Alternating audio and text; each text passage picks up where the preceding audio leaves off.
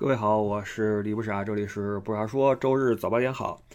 嗯，我这块呢是周六的一点半中午录一下，明儿就是周日的要上架的节目。本来是想说什么呢？说一说过去工作的一些经历，嗯，一些在什么南法呀，在哪儿的一些遇到的一些事儿。但是呢，正要准备录的时候，群里边有个人说：“哎，怎么节目表里边又少了一期呢？”然后我就打开这个喜马拉雅 APP 去看，然后果然有一个通知告诉我说：“您好，您的声音标题不能有那个会，因摄政敏感，现已被系统下架，请您遵守喜马拉雅平台规范。”OK，呃，先说一下，这是上期嘛？上期那个周日早八点更的那一期，为什么叫标题不能有那个会？因为我发现这个会前面如果有那个两字的话呀，这节目你你传不上去。上一期前半段聊的是别的。后半段我们聊了一些这个会上面的提案，这个我觉得很正常吧。我们作为人民群众，我们去聊一聊这个提案是很好的一种关心和参与这个事儿的一个形式嘛。呃，上一期我觉得非常的正面吧，大部分都是积极的去称赞现在这个我们的提案越来越注重精神文明，越来越注重人文关怀。那极个别的我说这个，比如说那个国足军事化管理，我不同意。这个这个。我再看一下他说的是什么？因为什么？因因摄政敏感啊，因摄政敏感现已被下架，下下了吧，无所谓，反正以后就以后可能会愈演愈烈吧，不知道。总之呢，呃，一段时间以来啊，我都尝试着让自己进入到一个很佛系的状态之中，我觉得哎，特别好，特别舒服。就你觉得这些事儿多我一个不多，少我一个不少。所以节目闭就闭啊，下就下，嗯，就这样。你看俄乌啊，我不说，对吧？就完了嘛。但是进入佛系状态之后呢，有一个副作用，就是你就不想说话了，没有什么那种特别乐的事儿就不说了。但你说生活中哪有那么多乐的事儿啊？那些为什么那些做那个什么喜剧的都抑郁了呢？因为没有乐可找。做悲剧的倒是容易，你去打听去吧。悲剧天下有的是，喜剧可真不多。啊，喜剧真不多，那些乐事儿、那些梗不多，所以玩喜剧的都得抑郁啊。你悲剧好写，悲剧你上网刷一刷，各国都有悲剧嘛。啊，我开个玩笑啊，嗯，所以现在就不知道说什么好了。嗯，哎，对，有个朋友问我说，那个不止一个朋友问说，德国前两天呃发了个布告呀，说要储备战略物资，是不是要干起来了？是不是要打呀？嗯，不是的啊，是这样的，就是。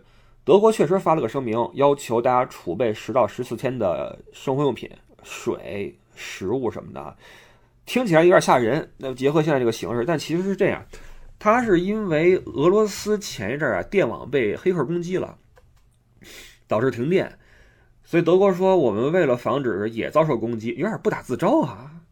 这就是你这不是此地无银吗？德国说为了防止我们也被攻击啊，所以呢。各位存储好生活物资，因为这个一断电呀，电网被黑客攻击啊，跟那个生活断电不一样。电网一被攻击，全国电就没了的话，那你想吧，什么就你家里的灯都是小事儿，那什么银行的 ATM，什么红绿灯，什么各种结算系统，什么全没了啊！全你想吧，一个国家一个现代国家没有电了，那不一下退回到六十年代了吗？你什么这些手机，你想吧，你没电，你说我手机有电啊？那基站没电了呀，你就变砖了嘛，变游戏机了。玩游戏行还不能联网，对吧？玩个什么什么连连看可能还行，对吧？你上网都这就歇了。所以德国说这事儿得未雨绸缪，这种事儿德国常干。德国经常说，比如说要来大风了啊，或者要什么什么天气要变天了哈，要注意储备物资准备什么的，他这个是常规预警。这种事儿可能在我国不多，所以大家会觉得比较紧张。去年不有一次嘛？去年是因为什么呀？我记得什么是是商务部还出来辟谣呢嘛？还是商务部出来发的消息啊？说大家要囤货啊！正赶上那时候那个对岸那点事儿，哇塞，很多人以为要那什么了，要收复了，嚯，去抢货什么的，赶紧说不是不是啊，就是就是普通的那什么，大家不要。对这种事儿那么的恐慌啊！当然了，恐慌情绪容易蔓延，对吧？恐慌情绪更加让你容易四处去转发，然后去听信，这个是人的一种本能的心理。但是没事儿啊，德国这边反正是呃，预防停电，要求储存十到十四天的物资，加上这边这灶都是电灶，不是说过吗？都是那个电炉子，所以一旦说没电的话，那吃什么都是问题。就因为这个，很多朋友去储备那个，就是以前那中餐馆那火锅餐馆啊，有那种气炉，你知道吧？都是那个小炉子，然后有一罐气儿，咔卡里边，嘣儿一打，然后点火那种的。现在很多都改电炉子了，老式的都是那气炉子。很多人上网去买那个去了，跟家里边囤点气儿什么的，万一停电了，拿那玩意儿烧烧水什么的。嗯，我是没这么准备哈，我这点东西我估计那点水什么的，三天五五天啊，撑死了五天啊，那再再多的够呛了，再多的话就出去吃树皮去了，就是这么个情况。然后这一波呢，这一波的这个宣传要储备物资呢，也还是引发了小规模的一个囤货。那么，比如说超市里边就立了牌子啊，这么写的说，呃，每一家呀，每一家限购啊，两包面粉，一包是五百克，两包面粉，两包糖，嗯，糖也是五百克，呃，一桶油，一包厕纸，那德国人特爱抢厕纸，那疫情的时候狂抢厕纸，呃，然后一包那个厨房用的那个纸。这个中文叫什么呀？就是那种厨房用的那种擦的那种纸，比较结实那种，好吧？就这些啊，就是两两包面，两包糖，一瓶油，一包厕纸和一包那个厨房用纸，这些是限购的，其他不限购。呃，这这个这，但是你如果你电都没了，你买面回去你有什么用呢？还是说家家都有气炉啊？我就不知道了啊。总之，超市立了个这个牌子，挺奇怪的。然后那个关于上期好像还说了一下物价的问题，然后我这礼拜再去超市发现，哎，呃，鸡蛋不是一块三毛多了，现在是一块六毛五了，欧元，而且不是十二个，是十个啊，那你算算是多少钱吧？反正物价是是涨了啊，然后就没什么新鲜事儿了哈。最近其实很多新鲜事儿不是没有，只不过呢一说吧，就难免要呃牵扯到什么立场，这个什么你的想法。态度没有必要啊，佛一点啊！你问的话就是没有立场。然后，我们周四聊的那个主题是春游，因为季节到了，现在我外边哈阳光明媚啊，呃，春光普照，树枝也发出了新芽，院里边的树呢，不知道什么花啊，开花的已经有粉色，有白色。散发出的香气，呃，沁人心脾，令人久久不能忘怀，对吧？每年的这个时候好像要写作文了，要写一些跟春天相关的作文，是吧？包括春游什么的，这也是为什么我们这个主题聊的是春游。呃，因为现在这个情况呀，现在这个国内这个大势呢，我我可以想象，各位也没什么心情聊旅游。这大好的春光，你说你出去出去不是不能出，你担心万一，对吧？住那儿了或怎么样也是个事儿，所以其实很长一段时间以来，有人说哈，有人说我发现这个这两年这些旅游主播都改时事主播了，这不是被逼的吗？那你说聊你聊旅游怎么聊啊？这会儿我聊旅游你也听不进去，真听不进去。但是啊，强调一下啊，强调一下啊，呃，说说这个过去，呃，这是个旅游的季节。然后我记得刚来德国的时候呀，那时候那时候第一年是语言班。呃，是非常轻松的一年，就是你每天去上语言，然后学一些，比如说经济学的那个入门啊，呃，包括数学那个高数什么的啊，都有涉及到，是是个预科啊，是个预科。然后你每天下午回家之后，等于三节课，三节大课，上午两个，下午一个，回家之后写写作业，就没什么事儿了。然后周末也很轻松。那时候我们是四人一个屋啊，二室一厅的屋子，我们一共是四个人，就喜欢去旅游。那时候还是马克年代，然后刚来德国，哪儿都没去过，又没钱。好在那时候有一个票叫周末票，现在好像没这个这个票了啊，没有了。周末票什么意思呢？就是你买一张票，一共是四十多马克，等于二十多欧元啊，也就是一百多块钱人民币。可以五个人同时用，而且周六周日两天不限次数，随便坐慢车啊，慢车随便坐，只要你能做到，并且能坐回来，那你爱去哪儿去哪儿无所谓。德国境内，哇，这是一个特别牛的事儿。我们觉得，就是那时候刚来也没怎么坐过火车，而且你想吧，二零零一年那时候，我国的各种基建还没那么发达，到这边就坐火车，觉得挺新鲜的，觉得哇塞这个。这车跑起来还挺好玩的啊！一到周末就买票出去就玩去，就我们是凑五个人，把这个路费摊到最低，一个人也就是几马克、七八马克就能出去。然后我们都不在外边住，在外边住的话，你要住酒店嘛，那时候也没这个经验，就不住。然后就是一天往返，呃，最远是去到了柏林。我从我们那块到柏林得坐一阵慢车呢，倒个三四趟，我估计单程得有个三个多小时、四小时干过去。那时候的旅游呢，因为你对这个人文历史啊一点都不了解，而且那时候我们屋里边没有网，呃，上网很不方便，那是一个获得资讯很难的时代啊。就每次说到这块，我都很感慨。我在周四啊，不是我在那个，呃，对了，说一下啊，最近在录一个历史的系列节目，一共五集，已经录了三集，还差两集没有录，然后还都没剪呢。录好之后再剪，剪完之后会上架。那么在这里边，我提到了一个当时在小时候获取资讯的难度的这个问题，就是你没法因为你自己的兴趣点，由此延展出去去探索，非常非常难。除非你家住图书馆边上，你去查资料去。但是你想，你作为一个初中生、高中生，你哪有那个功夫查去写那个图书馆呀？你还不够写作业呢。所以那时候是什么都不知道。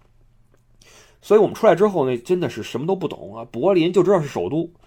完了，柏林墙是怎么回事？不知道，什么都不知道，俩眼一摸黑。那时候德语也不好，就反正够坐个车的。出来之后背着包，也不坐公交，因为那时候也奇了怪了，就是人啊，人千万，当然那个时代限制哈，学生嘛，就是人不要落入到这个省钱的怪圈中去，你会让自己的生活变得很很难受的。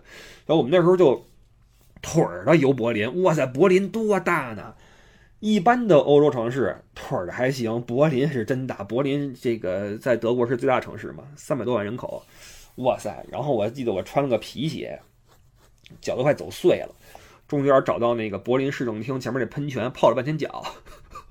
在那泡着，然后晚上再再再回去，到家都特别黑了。从火车站出来之后走回家，然后觉得特有收获哈，背一大包里边都是吃的，特高兴。那时候的其实那跟春游那性质差不多，就一帮人出去带着吃的哈，就很开心，彻头彻尾的穷游。然后后来到了大学之内，就有一些这个，因为学生会会组织一些这种东西嘛哈，这个中国学生会什么的会组织一些活动。我记得我参加过一次荷兰的那个阿姆斯特丹一日游，哇塞，是怎么想的？现在想想真的离谱。当天往返也是哈，也是为了就是不用住，不用住的话就省钱嘛。一个人多少钱啊？超便宜啊！我记得十来二十块吧，这这个数欧元哈，因为我到德国不久就换了货币了，换欧元了。哎，这个当时一换欧元，物价涨了啊。而且我刚来那个城市呢，是前东德地区，呃，普遍比较穷。然后我住那地儿呢，我这是特别长的故事了。其实这能开一回忆列车系列，能能白话半天。我们住的地儿是三个，我是不是说过这块儿？三个筒子楼，你知道这个在德国筒子楼不多见啊？那个在前东德地区多见。呃，那盖出来三个这个大高楼，然后里边我们那里边住的都是那些什么吃救济的那帮人，无所事事的无业游民哇。然后底下有一个超市。我印象巨深的一次是什么呢？有一个那个我们那个小区，这不叫小区了，我们那个住宅区，一个人在那儿买买东西，我当时就知道他们的那个生活是什么一个水平。有一大姐，德国的姐哇，买那鱼罐头啊，你知道鱼罐头吧，沙丁鱼什么的哈，拿起来之后呀，她挑，你说罐你你买菜你就挑下就完了嘛，是吧？这个新鲜那不新鲜，你挑罐头有什么好挑的呀？我就费解啊，你知道怎么挑吗？拿起来晃。听里面那声儿，就是哪个声哪个声少，就是那个肉瓷实，然后把这买走。哎，我怎么说这儿来了？就是说当时那个那个那个城市真的是倍儿惨啊！哎，我我说什么地方说这儿来了？我在现在怎么发飘啊？这思绪，呃，拉回来啊，说那个那个出去玩，呃哦哦，说到换货币了，对，欧元啊，欧元那个十几二十块去阿姆斯特丹，哇！也是从汉诺威出发，因为我们在哥廷根。呃，哥廷根的是下萨克森州，下萨克森州首府是不是汉诺威啊？先坐火车，我们有学生票啊，这个大学有这个大学我们那个卡上有那个免费坐慢车的那个功能。这事儿还是投票决定的呢，就每年那个会有一个每个学生有一票，就是你来投票，你支持不支持你的学学生卡有这个火车的呃叫学期的季票？你如果支持的话，那么就意味着要多花个几十欧元去买这个季票；如果你不支持的话，就便宜，那你就别坐火车啊，然后就投票，然后年年的话都有。拿这个可以坐慢车啊，就我们拿着这玩意儿坐车坐坐去汉诺威，然后集合上大巴车，然后嗷嗷开去阿姆斯特丹，哇，这也是好几小时开过去之后也什么都不知道，也没导游，呃，车上也没人讲解，这个去了之后就就行啊，规定个时间，你们自己看着办吧。然后我们就坐坐船，阿姆斯特丹你知道是一个非常开放的城市，非常非常开放。呃，有红灯区，然后又各色人种啊，它就是一切的港口城市啊，风气以及对新事物的接受度肯定比内陆要更开阔。你像汉堡、阿姆斯特丹，这都是那些就是比较那个那个啊，坐了船，背包去一下那个梵高博物馆，也不懂。说真的，进去之后瞎看也不懂。其实现在去也不懂，我对艺术这块不是很很熟。经典几大样知道一点儿，这个业务需求，但是那些东西也不是很熟，也不是很喜欢看那些那个什么伦勃朗啊那些画，觉得也没什么意思。梵高什么的，梵高他的生平真的是越看越压抑，就《梵高传》也好，梵高的纪录片也好，越看越压抑。哎呀，真的是，但是荷兰还是一个不错的地方，其实很开放，很干净。小砖楼是吧？小砖的那个教堂，然后有运河、有船，然后各色人等，是个很开放的地方。除了自行车有点猛，跟里边溜达，然后看看博物馆，红灯区也去看了看，长长眼是吧？看看怎么回事儿。呃，具体当然你也不敢进去啊，这就是来回去走，也谈不上一饱眼福，就是猎奇啊，就是你作为一个。什么都没见过的一个主就是猎奇啊，看看，然后就差不多。然后那个街上飘着那种味道啊，那那玩意儿的味道，就图个新鲜。然后到了傍晚，集合上车，往回开。哇，往回开，我记得特别清楚，都半夜了还开呢，开往那个汉诺威开。你想吧，他为了不住嘛，要保证你玩的时间，那就只能注定是深夜凌晨的时候到达汉诺威。也就是说，他那大巴车司机是两个人开的，这玩意儿真行哈！因为大巴车司机有工作时间限制，他不可能是一个人开过去再开回来，法律上不允许，所以是两个人轮班倒着开。这个旅游项目能给他玩出来也是挺挺极致的。你你别说哈，你别说这个，呃，中国人做事儿真的是挺挺厉害的。你像这边有些旅行社，他用大巴车把欧洲给它串成线了，它分这个什么 A 线、B 线、东欧线、南法线、什么中欧线、西欧线。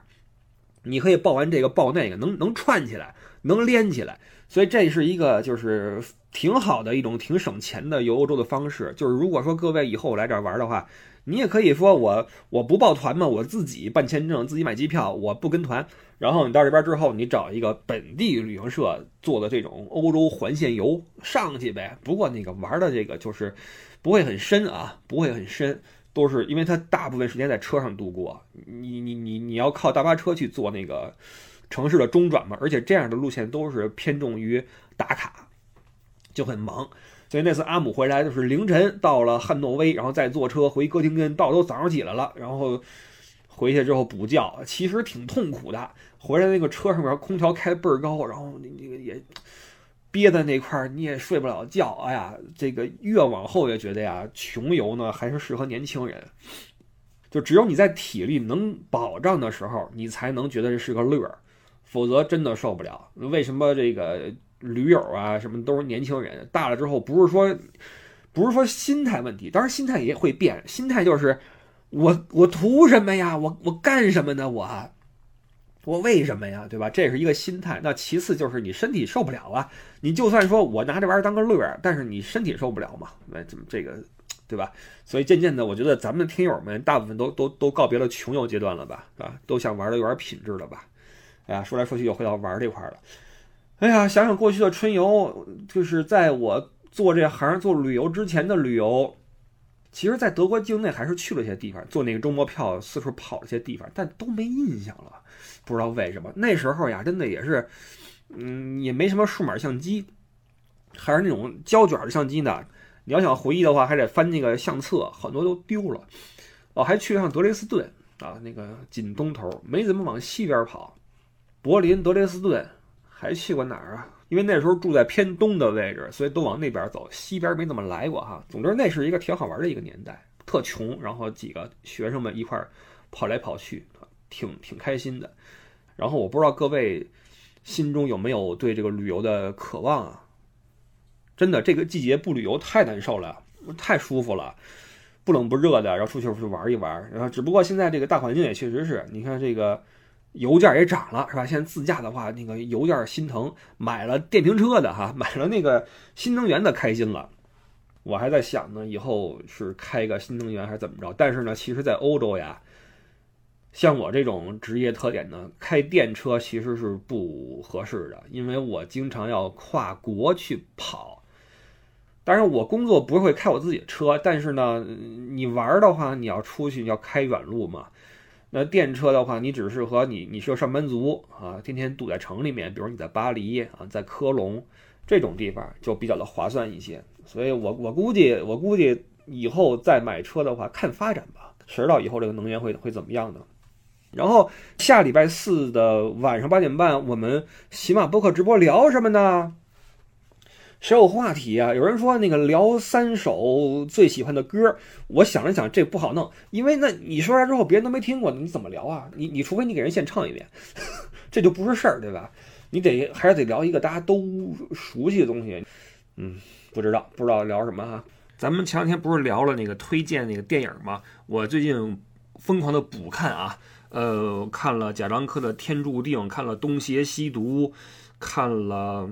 面面对面背靠背是吧？还看了那个红灯停绿灯行，呃，有些其实以前看过，但是这次呢再加上一次印象，《天注定》真的很好看。然后那个让我真正感触深的是什么呢？是这个。黄建新这几个片子，红灯停，绿灯行，面对呃脸对脸，背靠背，还有一个是站直了别趴下，我肯定看过，但是我准备再复习一下，因为都忘了九十年代的片子了啊。还看了贾樟柯的那个小五，这以前也看过，是这边念书时候看的，呃，印象已经不深了。再回去看的话，感觉又不一样。我最大的感受是什么呀？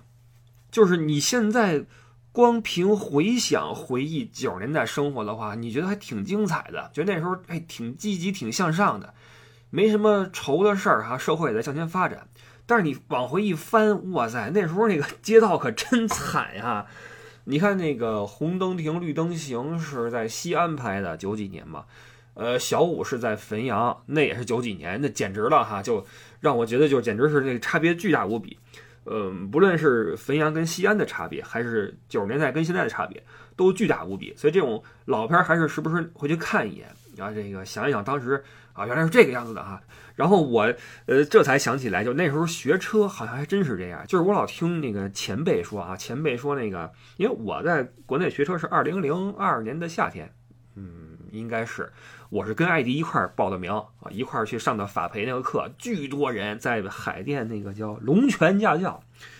哎，你说这是不是宿命啊？当年在龙泉驾校学的车，完了现在在那个成都住在龙泉山那个 那个方向。呃呃，那个当时跟他一块儿报的名，后来他呢是因为这个，因为认识了一些人，因为认识些人就这课就不上了啊，就这个学业就荒废了。就剩我一个人在驾校苦撑啊，苦苦的支撑，呃，那个夏天把本儿考下来了，只不过也没有上路。后来那本儿也废了，前不久才回去重新换驾照。当时学车的时候，就老很多过来人就跟我说说，哎，你们一车几个人？我说这这还能一车一车一个人呢？说你们什么车？我说那北京吉普啊。他说我们北京吉普就一车六个人，轮班上，完了还得给教练买什么烟酒什么的。我说哇塞，还还有这样的呢？这个事儿。当时我们学车的时候呢，我们这个身边的这几个呀，也说这事儿来了，说咱们一块儿那个给教练送点东西，送条烟什么的。但是我们几个年轻的这个学生就说，这不不用吧，不至于吧。但是那个那那比较社会的会有这个想法。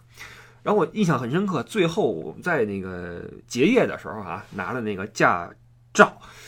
呃，就有人说了，说教官我走，我那这么辛苦，这今儿今儿这顿饭得我们请，您得跟我们吃顿饭去。教官，呃，正气凛然说不用啊，我就是个教开车的，你们就是个学开车的啊。这个咱们这事儿完之后呢，就挺好哈，以后你们就好好开车。不用搞这些虚头巴脑啊！你们出去之后不要说是我的徒弟就行了啊！这个就还挺挺自然，说明到了两千年的时候，起码在北京这样的这种这种社会风气已经开始发生变化了。我一看这个电影，九十年代那个学车，那真的是哈，就是带着去吃饭。当然，他可能是侧重于拍社会的这个社会这一面。他可能会集中一些社会里边这种种种事儿啊，这个集中的呈现。但是我我我觉得这个社会变化还真是很大，时不时的翻回去看一下那些过去的片儿，觉得挺有意思的。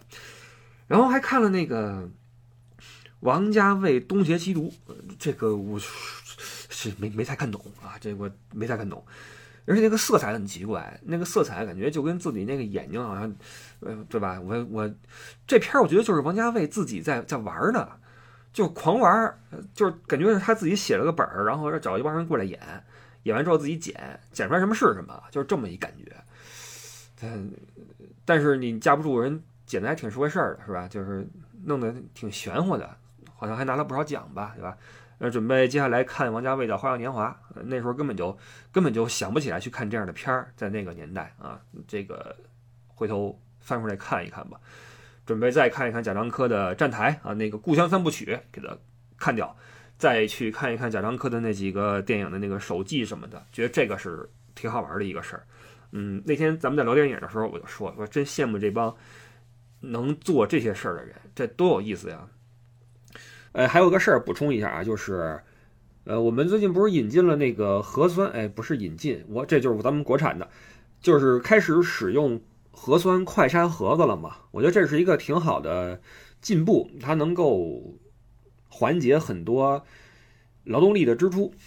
呃，这个盒子我在德国用过一次，当时的政策是，如果你去餐厅吃饭，如果你没有核酸证明、没有接种证明的话，你要现测一个这玩意儿，餐馆会给你一个，你自己跟门口呃打开啊，里边是一个长长的签儿，捅捅鼻子，然后嗯把那玩意儿。怎么着跟那个试剂一混啊？把那个试剂再往那个那上面一滴，滴好之后，你等十五分钟就会出现一个盖儿，一个盖儿是阴，两盖儿是阳，我记得是哈。那么给他一看，你就可以去吃饭了，是挺快速粗筛啊，这不是细筛，是粗筛你的这个核酸状况的一个玩意儿。呃，不论是当时还是现在，都在被这边应用。那这边现在超市还有卖的，一个是差不多两块五欧元。这个价格一个，那你买的多的话就便宜哈，有那种大包装，几十个包装的，那么价格可以压缩到一欧元多一点。然后孩子们的幼儿园会发发你，你就没事去做一个啊，这个玩意儿。我说这是什么意思呢？就这玩意儿，我那次做啊，我突然想起来，出现个挺奇怪的事儿，就是十五分钟之后，OK 出一个杠哈，呃阴性，给看完之后就去吃饭，然后吃着吃着，我发现我这个杠怎么多了一个，就是它那个。它那个第二个盖会开始变得若隐若现，你知道吗？反正模模糊糊的在那块就是呈现在那个那个位置，我就觉得很奇怪。就是第一个盖是非常清晰的，然后第二个盖有点模糊的，就完全跟第一个不是一个呈现的状态。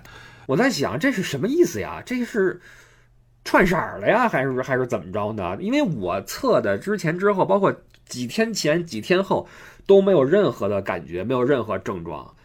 我不知道这是。我不知道啊，我的意思就是说，这个东西的出现是个好事儿。好了，今儿就到这块儿吧。然后今天这期节目就是瞎说几句。本来呢是想说一些，呃，过去工作中的一些好玩的事儿，在那个，比如说在嗯南法啊，带着人怎么走啊什么的哈。后来这个刚要录的时候，这一看这个节目一下架，把我这个脑子给岔开了，就说了这些，好吧。然后我们就下礼拜天再说吧。今儿这个就是凑数的啊，就是就是凑数的，不好意思啊，耽误您功夫了。呃，我们就下礼拜再聊吧，谢谢各位，呃，下礼拜见，拜拜。